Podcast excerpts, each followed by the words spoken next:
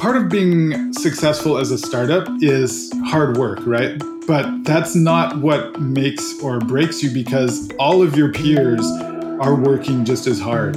You can tell, I think, when someone is trying to sell you versus telling you how they really feel.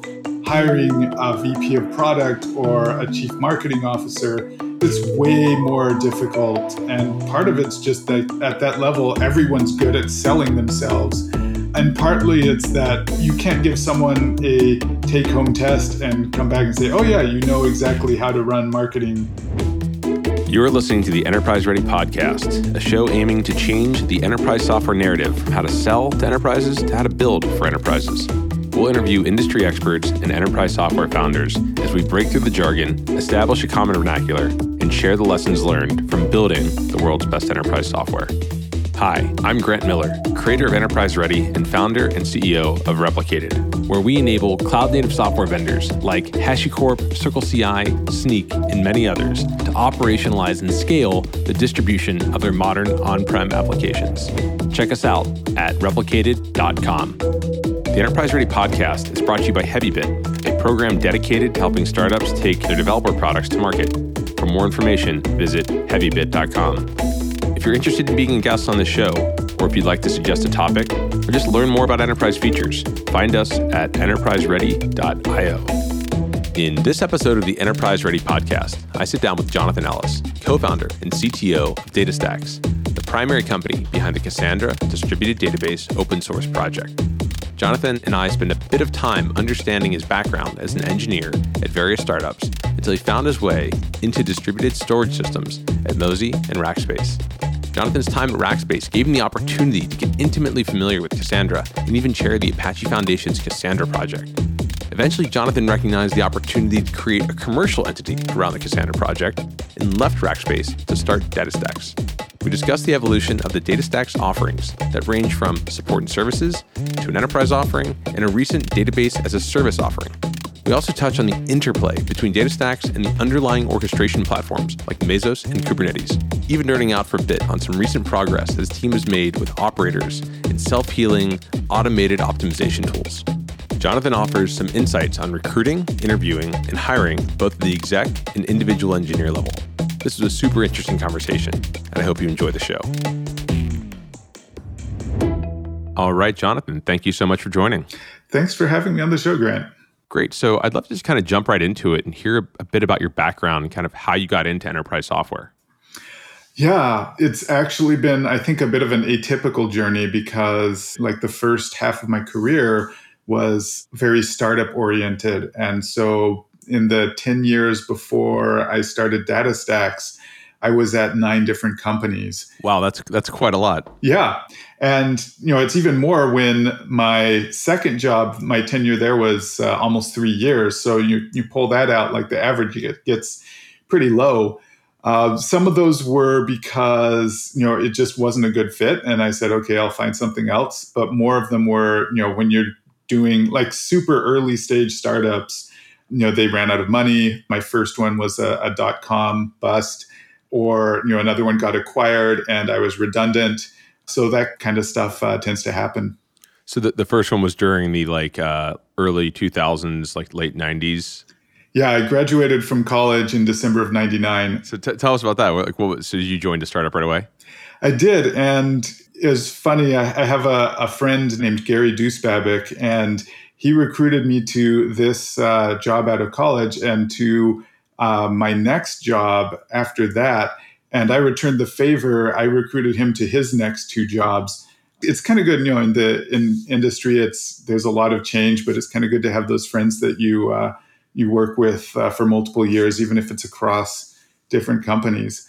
But that first one was it was a little bit ahead of its time. It was trying to build a content management system on top of uh, dynamic HTML, which you know in early 2000 didn't really exist yet. You know, we didn't have uh, XML HTTP request yet, so the, the technology wasn't quite ready, and uh, and the timing was definitely bad on the you know industry state. And so, were any of these like? Would you consider them enterprise software companies?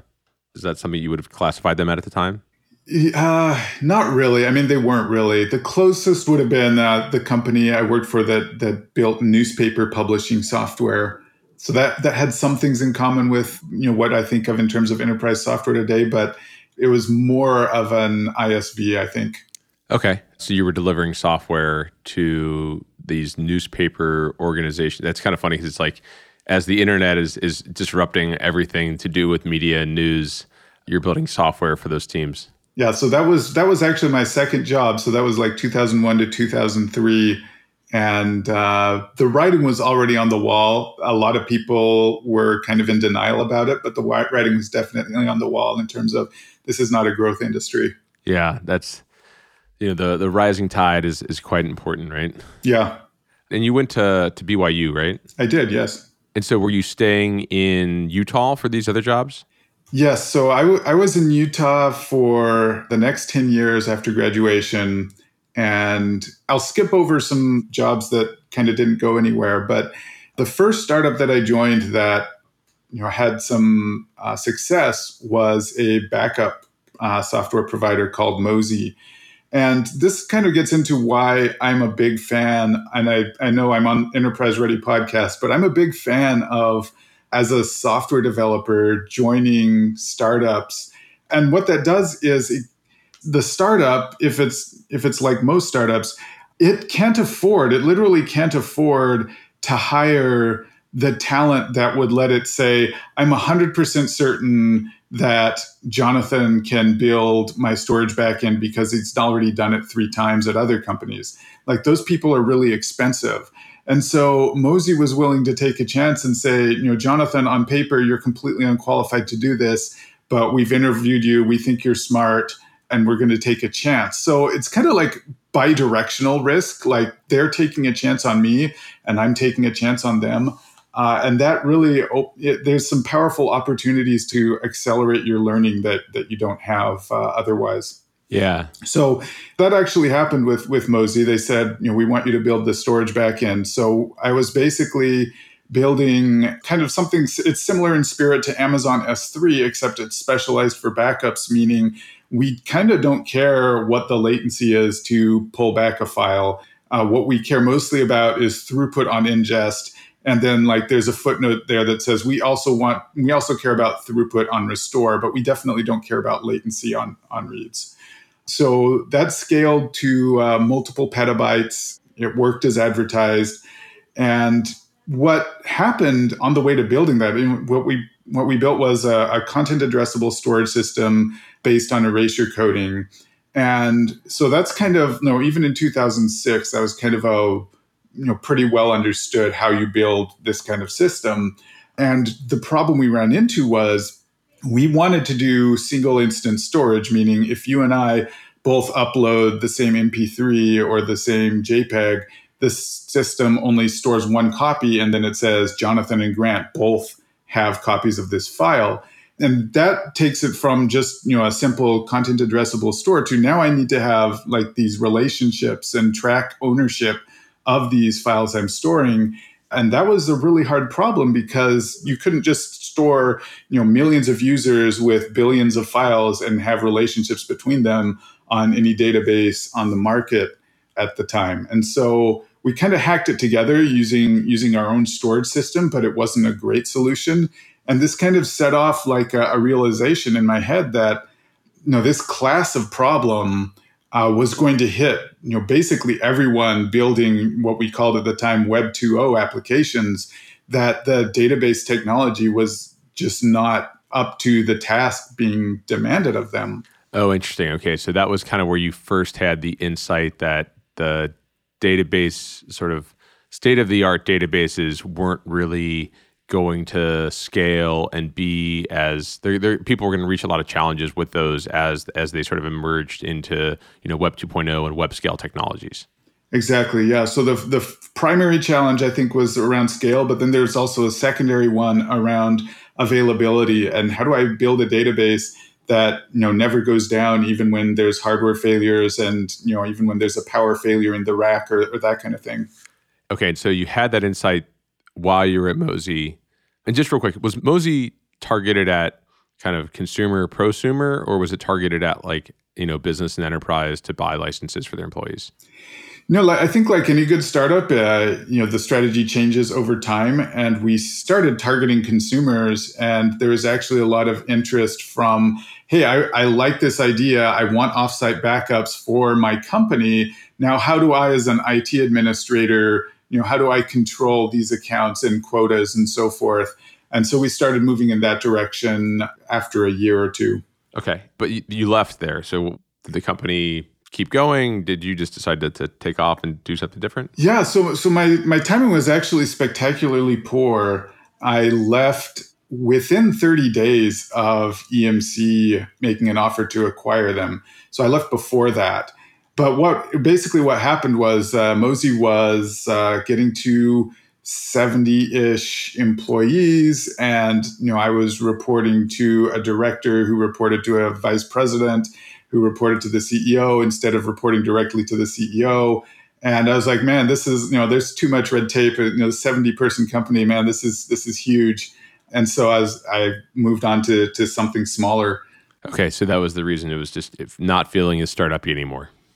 Yeah, I think that's the that's the short version. Yeah. Cool. And so now, you know, skipping ahead uh, 15 years, uh, you know, I started DataStax, which is you know 500 employees, so that's a, a, little bit of irony for you. Yeah, yeah.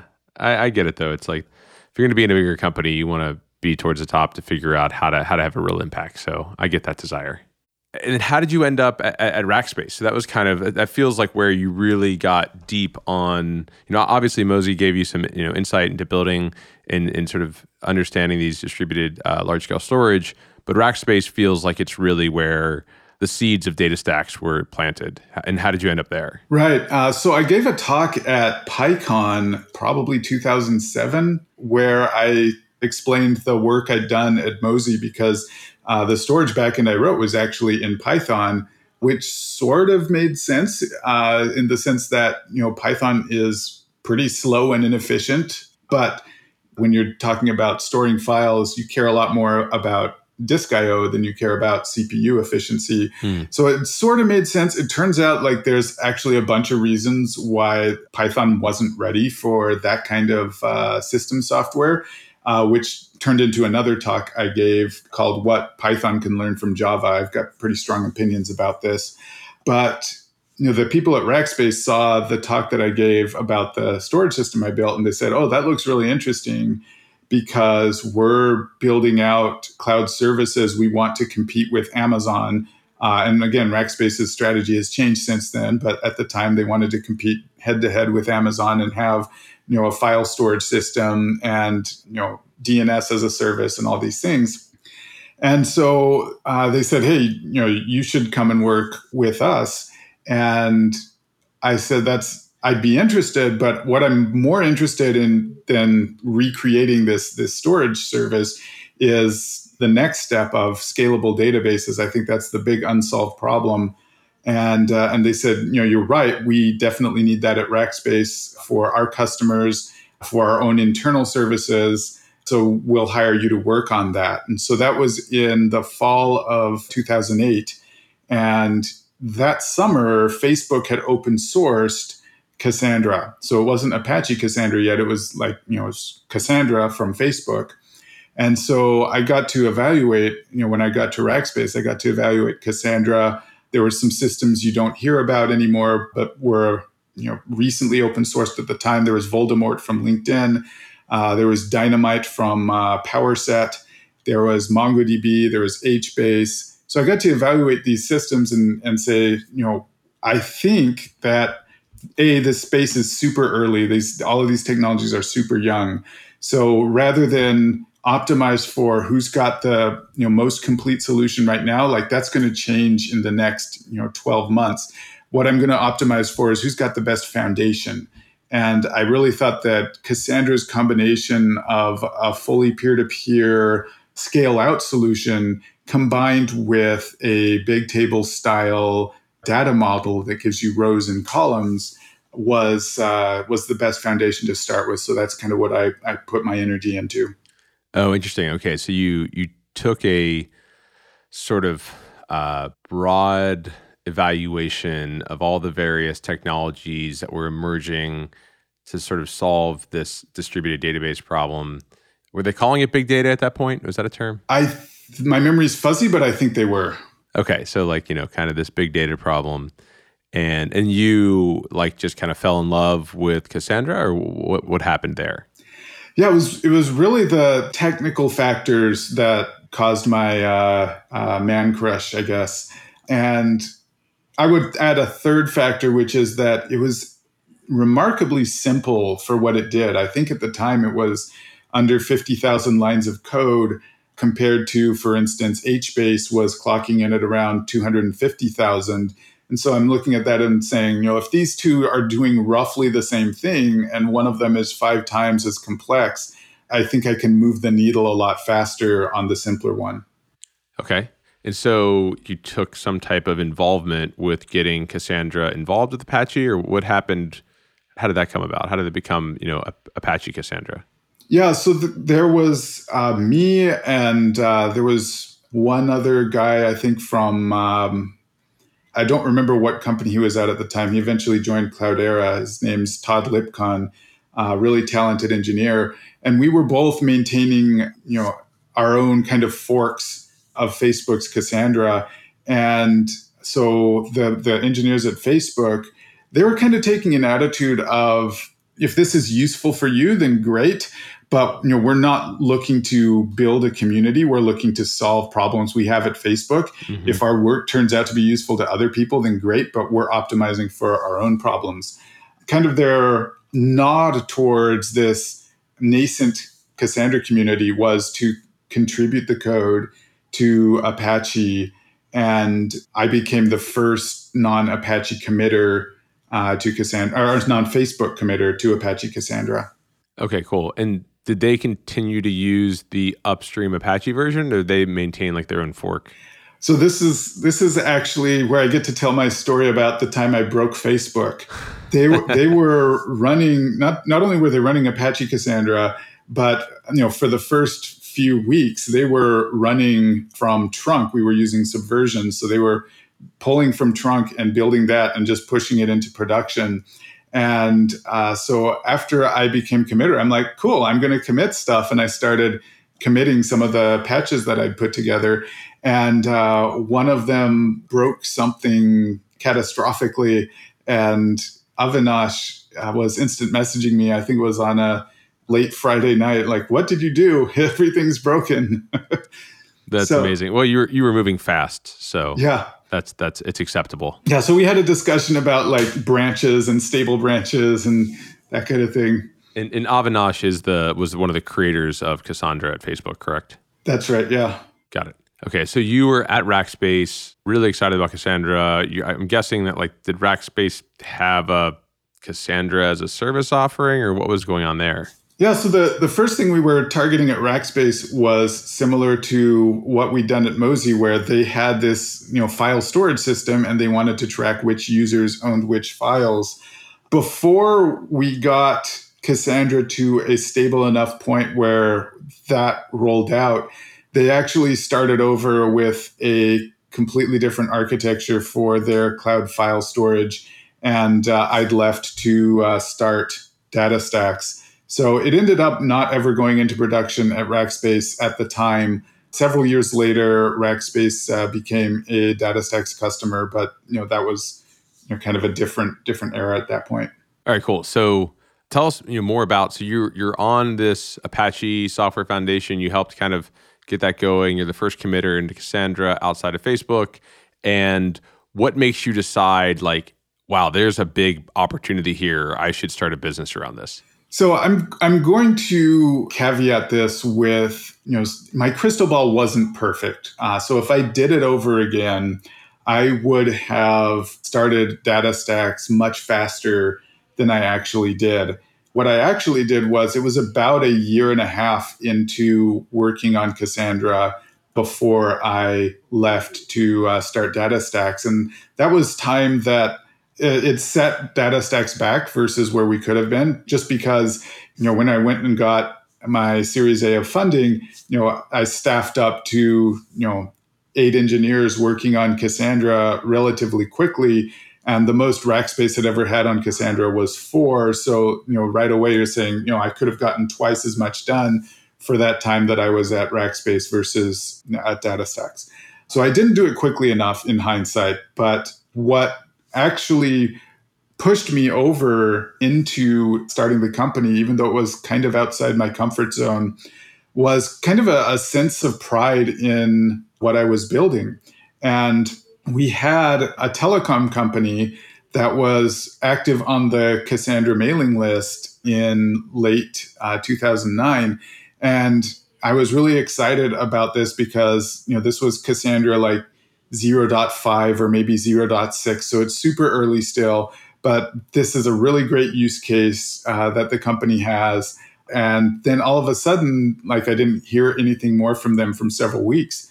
And I reached out and asked, what happened? And they said, well, my boss said we needed to go use uh, Riak from Basho because we can get a commercial support contract, even though Cassandra is better technology for what we're doing. I was like, man, that really sucks. Like somebody needs to start a company around Cassandra so that we can solve that bug, if you will. That's funny. Like someone should do that. Right. so you'd been, you know, early engineer at a lot of different companies. What gave you the sort of confidence or you know desire to be like, well, I'm going to go start that company? I think a, a couple things did. One is that the man who became our lead investor for our Series A, John Vrionis, had actually talked to me about six months earlier. So this was right around the time where you so you had big data, but then you also had NoSQL.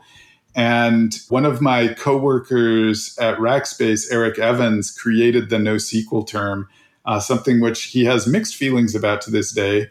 Mm-hmm. Uh, so that was the touch point, I think, for some broader awareness that, oh, yeah, this scalable database thing, like this is a, a problem that needs to be solved. And John was uh, one of the earliest investors to start looking at that. Somehow he tracked down my contact information and called me up we had a conversation about it. And I believe he asked me specifically, so when are you going to start a company for Cassandra? And I said, I'm not ready to do that yet. And was he at a, a venture fund or was he an angel?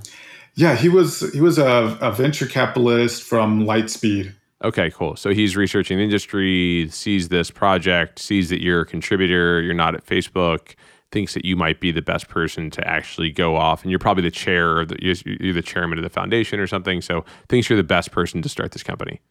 Right. I was the chairman of the Apache Cassandra project, uh, which is distinct from the board of directors of the 200 odd projects at the Apache Software Foundation. Right. Right. But so you're you're chairing that specific project. Mm-hmm. Okay. That, I mean that's great. So you you know you have inbound investor interest from a, a reputable venture fund so that's helpful in terms of giving you some confidence that you might be able to start a company around this. Exactly. And then you decide to to stop and you maybe talk to someone you're working someone else is working on it with you and bring them on as a co-founder how, how did that happen so i was i was leading the uh, cassandra technology effort. And there was another team uh, led by a guy named Matt Pfeil that was more like we're going to deploy Cassandra for these different projects. So he was he was going to be running the Cassandra service.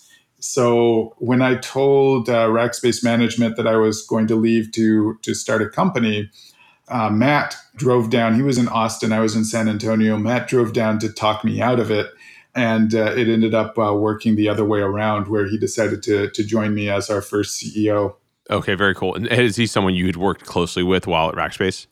That's right yeah. Since we were kind of working on the two halves of the the cassandra service yes.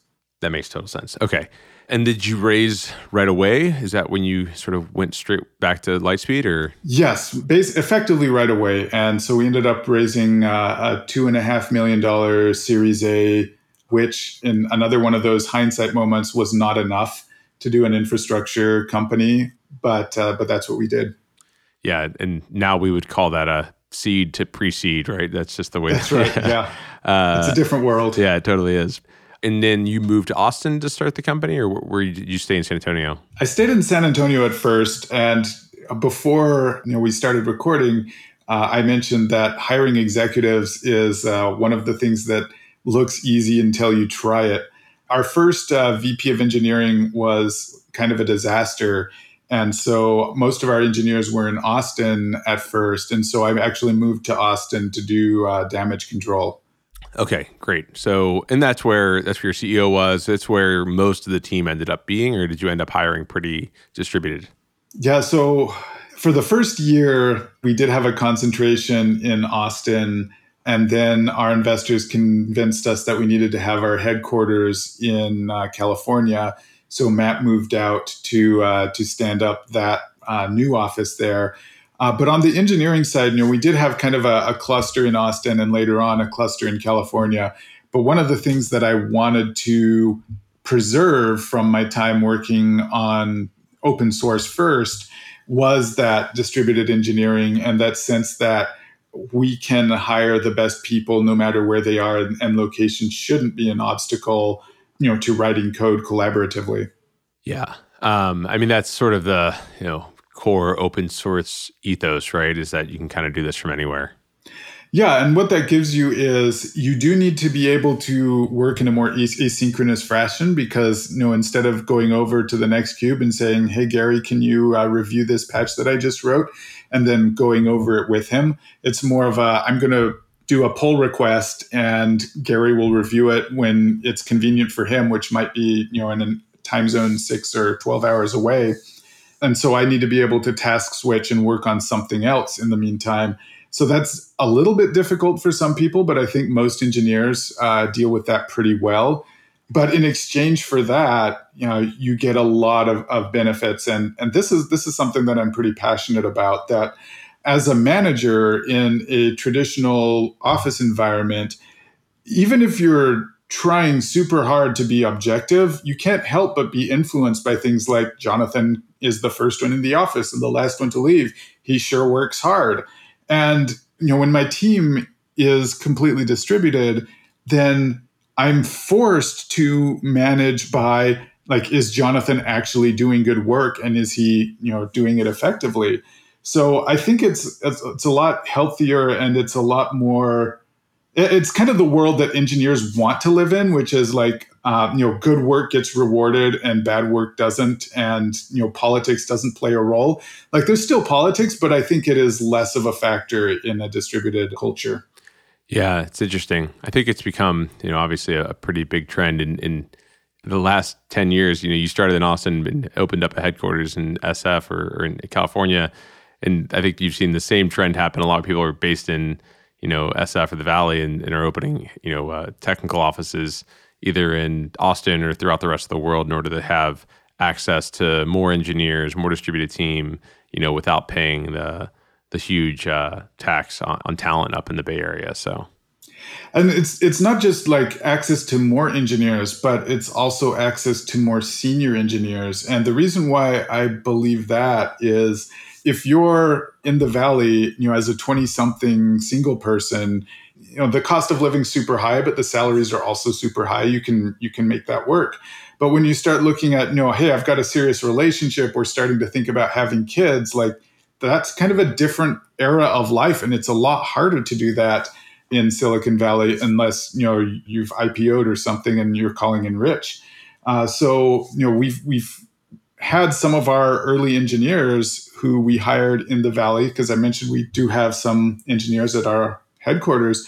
And some of those have moved to you know Louisiana or to Texas. And that's fine right? That's not an obstacle for us versus other companies that that might be like oh you need to find a new job. So I think that the not just being flexible about the place but having that asynchronous decoupling of office hours from you know when you do the work i think that's really healthy because it gives you a chance to get a bit of that work life balance where the trend has always been work has been bleeding more and more into your personal life. But when you're working from home like it's okay for your personal life to bleed a little bit into work. Like you know i go pick up my kids but that's okay because i'm going to be writing code you know after she goes to sleep. Yeah it, it does definitely require a a level of separation still, right? You, you sort of have to be, you know, sort of either doing one thing completely or another thing completely. So like picking up your kids, you're not trying to also write code, right? And and there's a right. there's there's a level of of sort of maturity and focus that's required in order to be successful as a as a remote sort of distributed team. And I think that's it probably is better for more senior folks anyway because they kind of understand how how work actually gets done.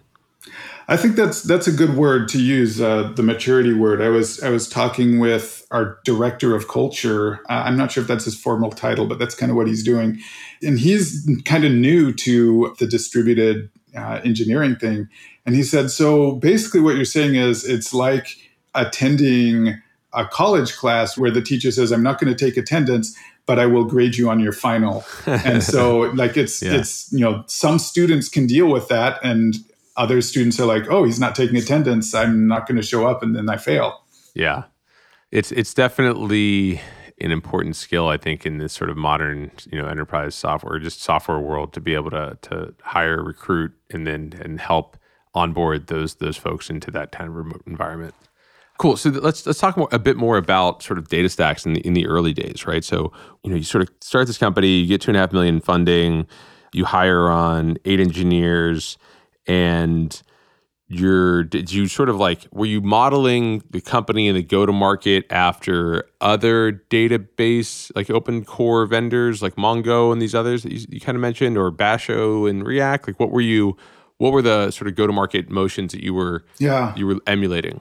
I, th- I, think our peers were kind of figuring this out at the same time as we were. So we weren't really looking to each other as you know we're going to imitate what uh, DataStax does or what Basho does, so much as like the generation of infrastructure software just previous. Uh, so JBoss was one of the ones that we looked at, and we said, "Oh, like this this open core model uh, seems to work pretty well for JBoss." Yeah, and I guess you sort of didn't have a choice about it being open core, right? Because you know your team didn't create the underlying technology that was happened at Facebook; they open sourced it, and so you were open core like that that wasn't a choice right? That's right yeah and it turned out that uh, i guess a lot of people came to similar conclusions that you know open core was probably the best way to build a company around open source because you know even our peers like you know we mentioned mongodb they own their copyright you know it doesn't belong to apache software foundation. So they could have done lots of different models but they followed a pretty similar open core uh, strategy and when did you actually start working with customers? Like right away, or is you know, so like this telco, did you get a contract with them right away, or did it take take a while to start to get some amount of paying customers? It was pretty quick. It was so we started the company, I believe, officially in May, beginning of May, and we announced our our A round I think in July. So, you know, in just those few months, we already had uh, customers before uh, signing that A round. So I remember a couple of them are don't exist anymore because you know that's kind of the nature of the the technology space. But but yeah, we did have some customers by then. And were those customer relationships purely sort of like the support and yes training? Okay. Yeah, support and services. And the plan was, hey, you know, like we said, open core, we're going to build stuff around this. We're going to sell a product. But like those super early customers, you know, they're just straight up paying us for support. Great. And when did you offer the first like sort of enterprise product? Man, I'm I'm struggling with my uh, internal Wayback Machine here, but I think that was probably 2012. Okay. And like, how did you differentiate that product? What was in that that wasn't in the uh, the open core project? So the first thing we added was uh, Hadoop integration. So that was like the hot big data thing at the time. And then we added uh, search through uh, basically a fork of Solr that we hacked up to run on top of Cassandra. Mm. And then you know we started doing things around security. And what were the security things? Uh, so the audit logging is one support for physical uh, security modules encryption at rest. Uh, so I think what kind of the standard things you'd expect, I think. Yeah, sure. That makes sense. And so encryption at rest wasn't like a default feature. Um, I'm, I'm, guessing it maybe it is now. It, it's a little bit messy because uh, Apache Cassandra in the open source project provides support for encrypting what's called your SS tables but not for encrypting other things like the commit log or the index files. So it's it's a bit of a mixed bag. And so we said we're going to solve that end to end and plug all the holes. Okay, interesting. Uh, have you released some of the proprietary features around Cassandra back into the open source over time as they've become sort of more like common in other contemporary databases and alternatives? Uh, we haven't done a, a, whole lot of that. What's more common is we'll look at something that we're working on, and uh, sometimes this overlaps with things that other contributors are working on uh, in the Apache world. For instance, uh, the upcoming Cassandra 4.0 includes an implementation of uh, system views where we present internal data about the system as views that you can select from with the Cassandra query language instead of having to go over the Java management API uh, that's Java only. So we were working on that concurrently, and we said, okay, let's join forces and you know, combine these efforts. Okay, so occasionally there'll be things that you have roadmapped as potentially enterprise offering, but then the community maybe wants to pull into the the open core, and you'll collaborate on building that together. Right. Cool, and then make it an open core feature. Sounds like. Mm-hmm. And like you know, as you've you know sort of scaled out DataStax, it seems like the majority of your business has been sort of the the enterprise offering and are you taking a top down approach to that where you're you have enterprise sales reps who are going out into the world and engaging with folks who have you know who have used Cassandra? Are they approaching folks that have never heard of Cassandra? How do you sort of approach that go to market side? Yeah, when we introduced uh, DataStax Enterprise, like we pulled the plug on like selling open source support contracts, and we said, you know, we're not uh, a support company; we're a product company, and you know, we sell DataStax Enterprise, and you know, this is for solid reasons that you can probably guess at that, you know, we wanted to be seen by the market as a product company and have the margins associated with that. But at the same time, we did lose something from that in the sense that, you know, there are people out there who want support for Apache Cassandra, but don't necessarily want the enterprise features that that we're selling. And so uh, late last year, we added what we call DataStax Luna, which is uh, a support offering for Apache Cassandra. And so I guess that's kind of a sign of the maturity of the company that we're comfortable that we've defined ourselves as that product company and we can go ahead and sell support for Cassandra as well without diluting that a great deal. Okay, interesting. And then you you asked about uh, the go to market, and yeah, it's pretty much uh, enterprise sales manager, uh, you know, GTM, where we are primarily targeting uh, Cassandra users, but also we have a, a fair sprinkling of customers who have gone straight from Oracle or even mainframes to DataStax without first, you know, stopping with Cassandra. So they're primarily the Cassandra market, but also like people who have you know scale out problems in general. Okay, and so that's more of like a true top down sale where you know you're coming in and replacing existing technologies without them sort of coming up and showing interest in the open source community. Right. Cool.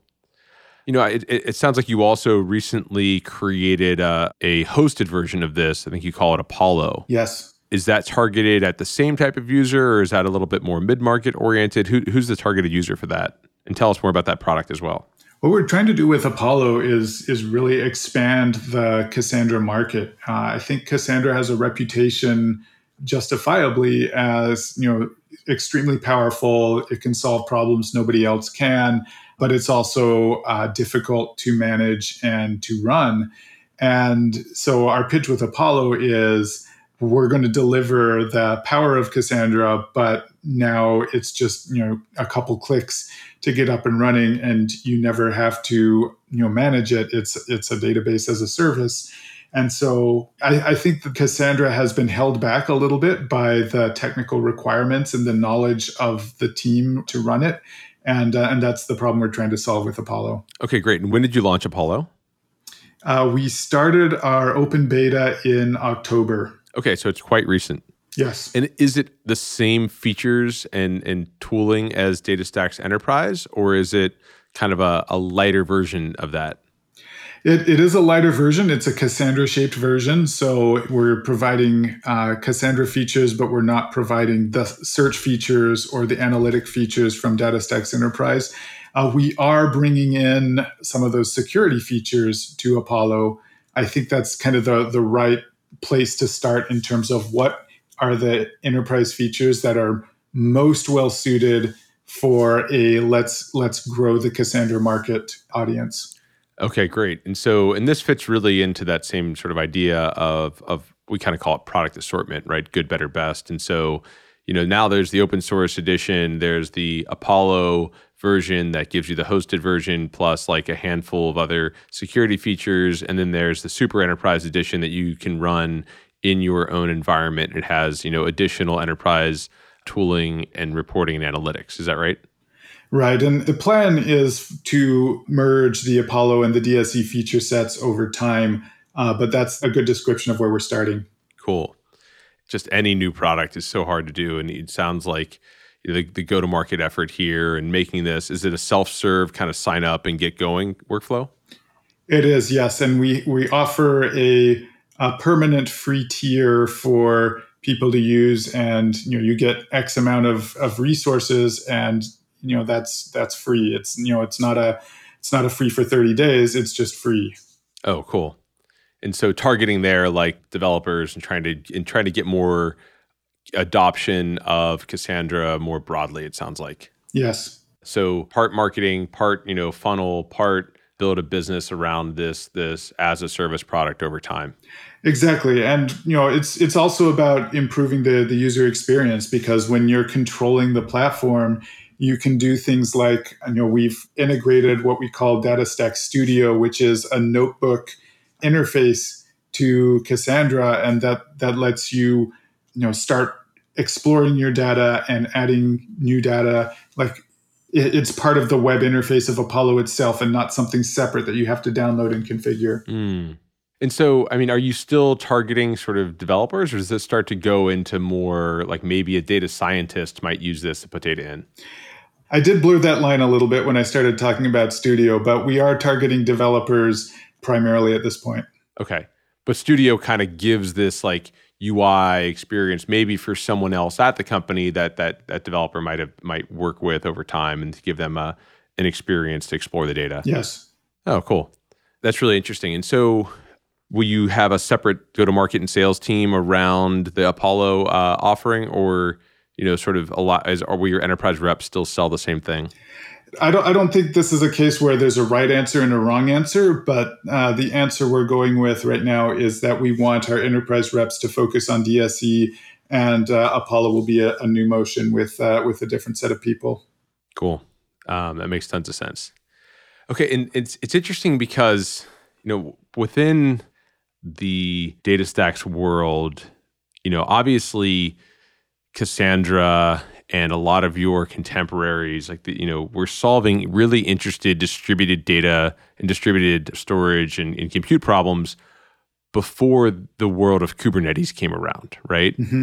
and, and so now when you sort of look at at the ecosystem i mean obviously like distributed systems have become incredibly like popular and it's become this huge wave and i think kubernetes at the helm has really has really driven a lot of that. And I know you have some Kubernetes offerings and, and you're moving more into that world. But you know, I'd, I'd love to sort of hear your perspective on one sort of the emergence of Kubernetes and how that's changed your your business and how that's changed some of your your offering and go to market as well. Okay. I think the most important thing about Kubernetes is that you know it has become an industry standard for orchestration of uh, container based infrastructure. And so, like, if it hadn't been Kubernetes, if it had been, you know, Mesosphere, for instance, I would have been okay with that outcome. But you know, it turns out that Kubernetes uh, basically won, and uh, and that's the world we live in. So, the database space is a, a little bit later than uh, other infrastructure to move to Kubernetes because Kubernetes has struggled with uh, managed with managing stateful applications for a while. Recently, I would say in the last uh, year, uh, maybe if you're more optimistic, you'd say last two years, it's uh, turned the corner and uh, and it's it's a lot more ready to to deal with stateful infrastructure now. But you know we're we're there now. So Apollo is built on top of Kubernetes. We're providing uh, an operator for DataStax Enterprise that's built on the Apollo one as well. So yeah, I think it, I think it's the industry standard.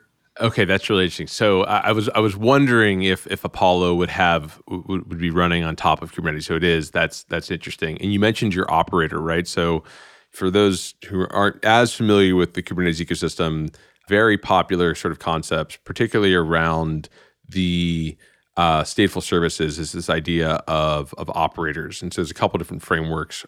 One from Google, I think they call KubeBuilder. One from uh, Red Hat, they call the operator framework. I'd love to hear your perspective on this, but generally, the way that I understand it's pitched is it's sort of that same, some of the same operational knowledge that you might use to create a service like Apollo. You start to bake some of that into a scheduler aware and sort of smart manager that sits inside of the cluster and then is managing the different instances of the service, right?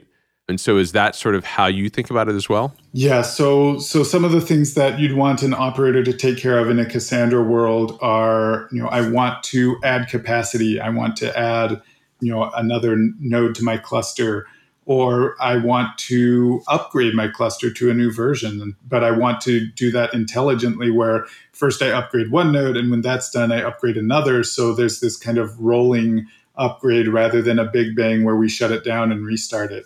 So uh, basically, the idea is that you know you do automate and build in like error handling. What happens if I tr- start adding a node to my cluster, but then like the network connection dies? What do I do at that point? You know, build those things into the operator uh, instead of hoping that everyone does it correctly in kind of an ad hoc on their own fashion. Yeah, and so and you're actually using that same operator that I think did you open source the operator? It's not open source, no. Okay, but it's so it's you you have this operator you you do offer it as part of DataStax Enterprise then? Yes. Okay, so you offer it as part of DataStax Enterprise and you're also using it as a foundational piece of operating the Apollo um, service. That's right. Great.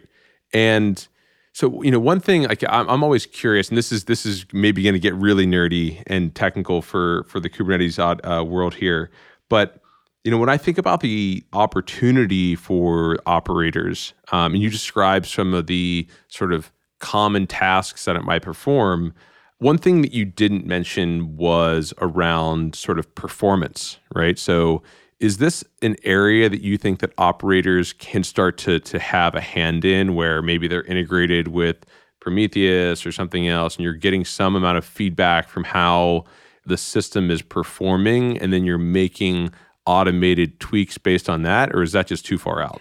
I think we're really close to, to that world. Uh, the research group at CMU under Andy Pavlo has built a you know, machine learning based database tuning and optimization service. And uh, it's called OtterTune, so like the animal uh, OtterTune. And what it does is, you know, it, it says, hey, there's, you know, 125 configuration knobs for Cassandra, and there's, you know, over 500 for MySQL. That's more than, you know, even the best human can reasonably deal with. So as a human, you, I come in and I say, I'm going to make this Cassandra workload perform better. I'm going to go to like the half a dozen most important tunables. And that's probably where I stop because there just isn't time to deal with more. But you know, when you have an automated system, it's got all the time in the world and it can start going down that long tail of, you know, maybe this setting that's a little more obscure is actually going to move the needle for you. So I think we get to a point where it's not just saving humans time, but it's doing better than uh, humans can actually do. And where Kubernetes comes in is I think that the way it makes the most sense is for the optimization service to run above Kubernetes and to push out its recommendations through the Kubernetes operator rather than building it into the operator itself.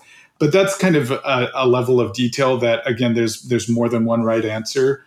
But I think we're really close to to where that becomes not just uh, a research project, but ubiquitous in the industry.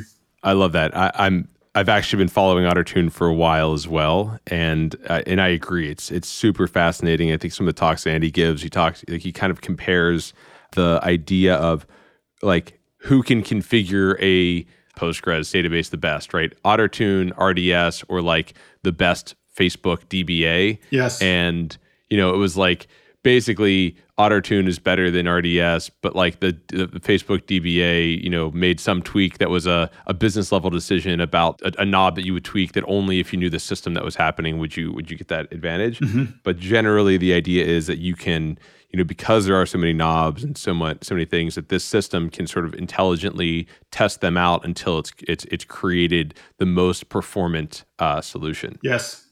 I'm actually like this is a, such a nerdy thrill, but like I haven't talked to many people about Ottertune, and, and they did another project before that, Peloton, uh, not to be confused with the bikes, but this is a really interesting and emerging area of technology where I think if we can get to true true self healing and self optimizing services, it creates this sort of really amazing future for how we can run and operate services at scale without you know needing so much hand holding in, in observation. So I'm really excited about that future.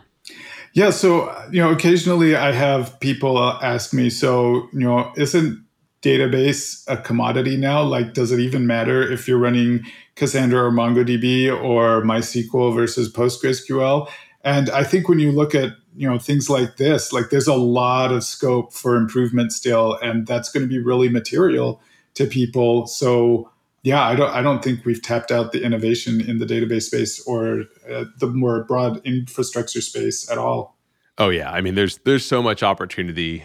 I believe that we have made leaps and bounds in terms of, you know, what we've been able to do with creating these patterns and primitives for distributed systems in the last 15, you know, 10, 5 years but the opportunity to continue to, to make bigger and bigger improvements, I, I, think, is is still directly in front of us. Exactly it's interesting, you know, you mentioned uh, Mesos and sort of this idea that, like, hey, you know, obviously Kubernetes is one, and, and, I guess like Mesos, you know, being part of the Apache Foundation, like you probably had a deeper integration with it first. I think Mesos is also sort of like generally like thought of as having a better like integration with stateful services, you know, five years ago rather than the last two years. You mentioned Kubernetes, mm-hmm. and so is that a, is that an, an ecosystem that you were fairly invested in at some point at DataStax as well? Uh, now that you mention it, yeah, we were uh, pretty early partners with Mesosphere, and like you said, they they dealt with you know databases and stateful services at a time when Kubernetes didn't. So yeah, I mean it's an interesting alternate reality to uh, to picture where Mesos won, but uh, but here we are. Do you have any? I mean, you don't. I don't put you on the spot. Do you have any any thoughts around like why you think that Kubernetes actually ended up winning? I think it's a couple things. Uh, one is, you know, it did come out with the weight of Google behind it.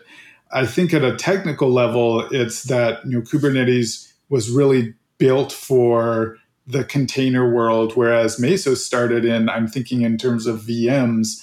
And so there was some baggage that they had that Kubernetes didn't. But I I don't think either of those are necessarily things that couldn't have been overcome, again, in some kind of alternate reality the community nature of Kubernetes, I think, has been pretty impactful, right? You saw Red Hat and Google and Microsoft all get on and get on pretty early. I think that just and then it just was more open. Maybe it just felt like there wasn't a single leader because Google they they were been involved, but they weren't dominating the commercial offering space. So could be cool. And then you know another topic. You know, I, I sort of I look over at, at DataStax and sort of particularly the leadership team that you've managed to pull together and and recruit over the last few years. And you know, there's this guy I've mentioned on the podcast before that, that just joined as your chief product officer, Ed Anuff, who I have a ton of respect for as an incredible product leader. Um, but I also know you you recruited over Sam Ramji, who was at Cloud Foundry and Google for a while, and and and Chet is your CEO. So you know, when you think about scaling an organization and bringing on these sort of executive hires who have done all of this before. You know, you mentioned like it's hard to get those when you're when you're smaller, but once you start to scale, like how do you think about finding, recruiting, and engaging, you know, such great executive talent like that in the way that you've done in the last few few years? Yeah, I, I, think this is a hard problem that I'm not very good at, and it's it's primarily the job of the CEO, right? Like it's the job of the CEO to hire the executive team, and you know I'm involved in the process. But you know when I'm looking at hiring engineers, you know I can do a technical interview, and you know we can go into what effective technical interviewing means. But uh, I can say with nearly 100% certainty like this engineer uh, can do the job. And then like you know you still have some false positives where like Jonathan can do the job, but he's actually really bad at dealing you know having that maturity to work in a distributed environment and so there's still you know some hires that aren't going to work out but in terms of can he do the job i have a very clear signal on that and when it comes to hiring a vp of product or a chief marketing officer like it's way more difficult and part of it's just that at that level everyone's good at selling themselves. And partly it's it's that you can't give someone a take home test and come back and say oh yeah you know exactly how to run marketing for DataStax so i'm really impressed with the job chet's done uh, recruiting quality talent. And you know i think if if he has a secret weapon i think what it is is that chet is not selling something, right? In the sense that when Chet recruits uh, an executive, he says, "Here's why I think DataStax is going to change the world." And he's completely honest about that. And you can tell, I think, when when someone is trying to sell you versus you know telling you how they really feel. So I think that his his sense of mission and his excitement is contagious. That's interesting. Okay. But I mean, you you kind of helped bring Chet on board in some way, right? It's like uh, even just getting him to be engaged. He's he's been quite successful throughout his career. Having he built and sold Apigee to Google. So did you have to do the same thing where you kind of just shared your vision for why DataStax was so important in order to kind of get him engaged? Yeah, and I wouldn't have articulated it that way, but now that you say that, I think that's uh, exactly what happened. Part of being successful as a startup is hard work, right? But that's not what makes or breaks you because all of your peers are working just as hard. So sometimes you just have to roll the dice and hope that it lands on, you know, sixes. And with our CEO hires, uh, first with Billy Bosworth and then with Chet, you know i think i think that's the kind of success that you can't really plan for and you can't get just by working hard. Like the stars have to align and you have to get a bit lucky and i think uh, that's what happened. Yeah but i mean you know it, it takes building something interesting in a compelling space and you know and then also you know have a team that uh, they're excited to work with. And mm-hmm. it's, it's one of these things that i'm thinking about more and more as i want to build out an exec team. And you know i'm trying to figure out like how do I one find the folks that that really kind of already believe some of the core things that that we believe, and then two like are are willing to take a risk, you know, on on an earlier stage company because they see the opportunity to to really scale. So it's just one of these interesting challenges I think you have to do, you know, as you build a, you know a, a big company, but something that most of us don't have much experience with, right? Like yeah. I'm sure you had never recruited many, you know, senior executives to teams that you were at before. So yeah, hopefully, and and this is where uh, investors are are actually really useful. So when I was starting DataStax, uh, you know, all the investors were like, oh, we will be your partner and not just write you a check. And I'm like rolling my eyes and thinking, yeah, yeah, that's great, but what I really want is is the check.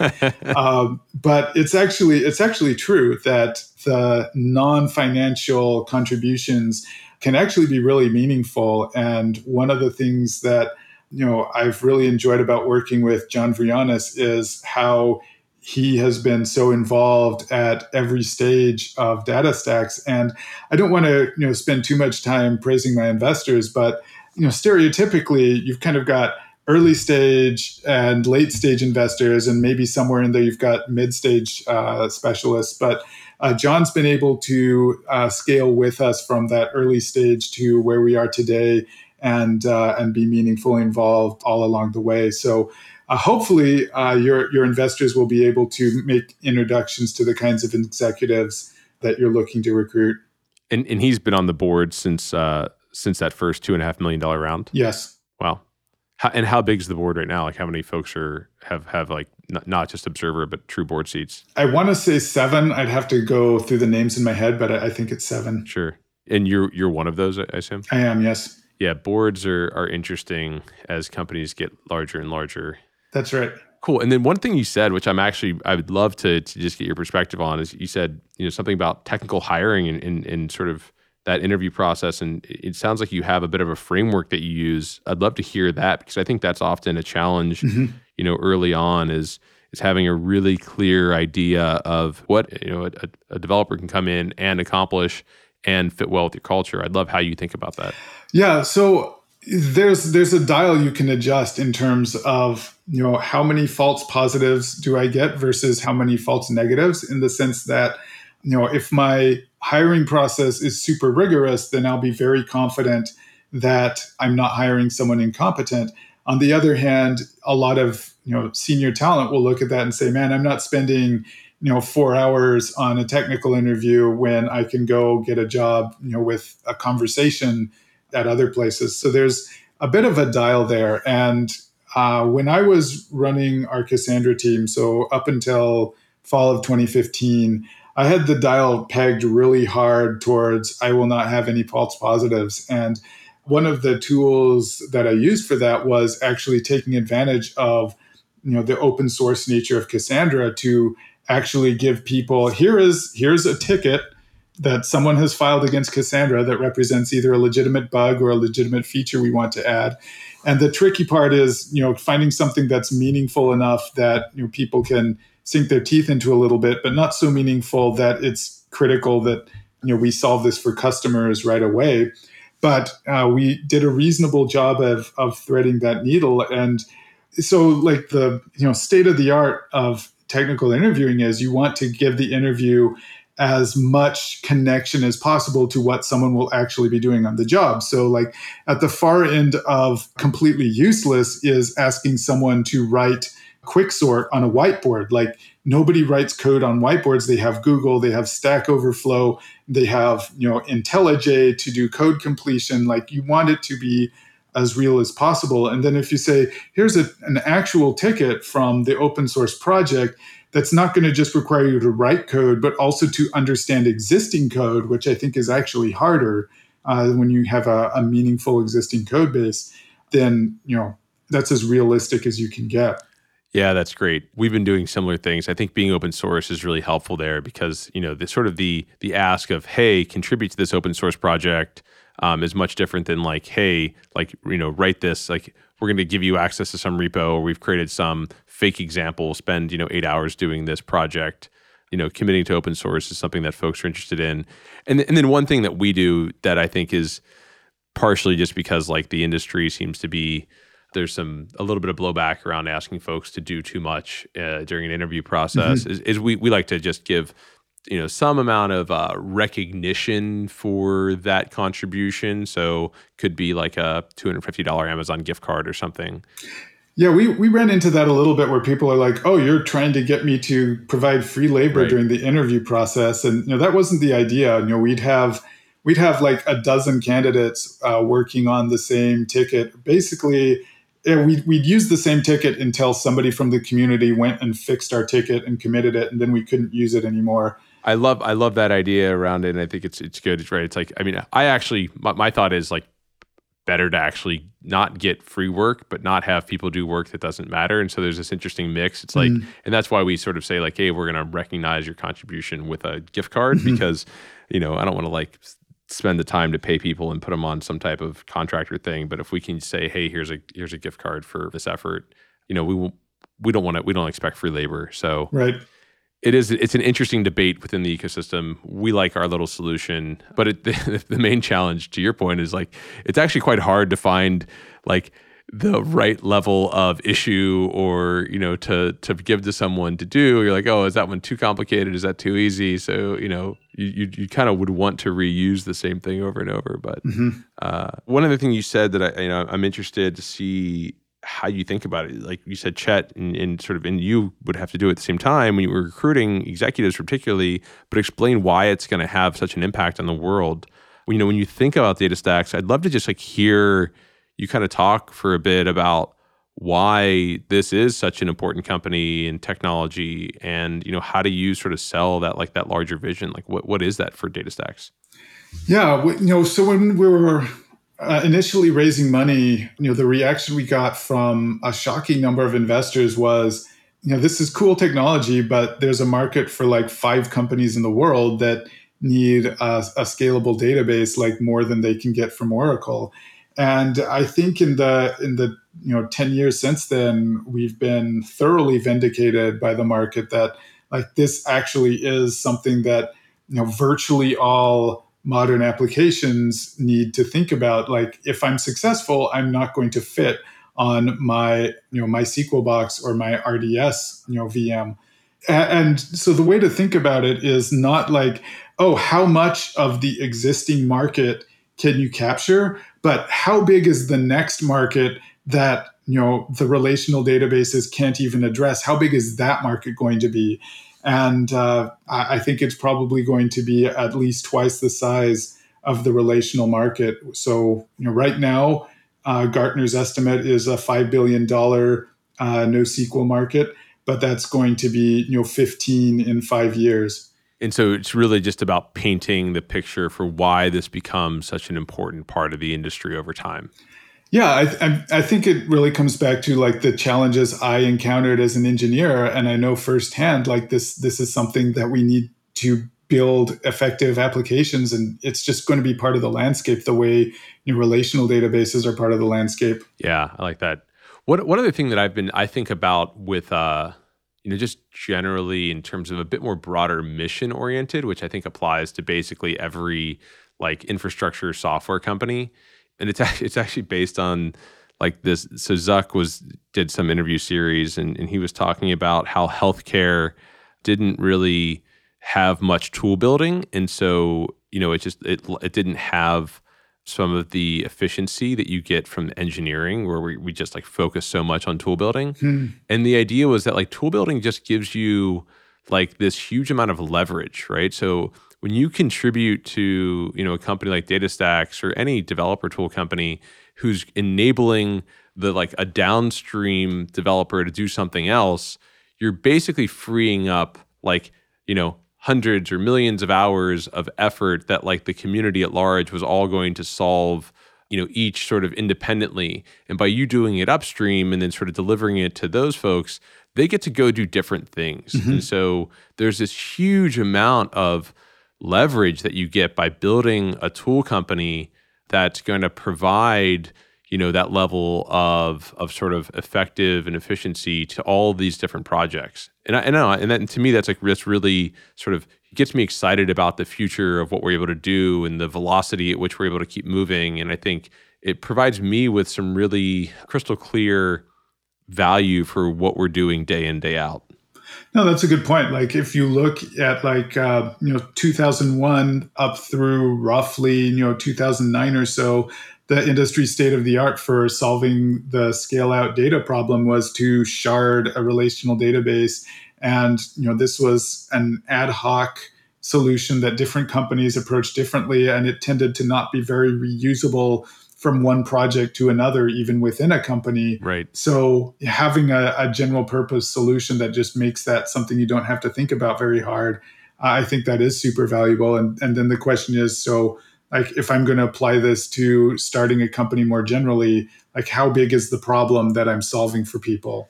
Yeah and i mean and it doesn't seem like we have any lack of data and and uh and systems problems. Like there's there's a lot here so i'm enthusiastic about the future uh, of what you're building and jonathan thank you so much for your time i, I really appreciate all the insights uh, into building such a such an interesting infrastructure company so thank you again thanks a lot grant i appreciate it That's all we have time for today. If you're interested in being a guest on this show, or if you'd like to suggest a topic, or just to learn more about enterprise features, find us at enterpriseready.io.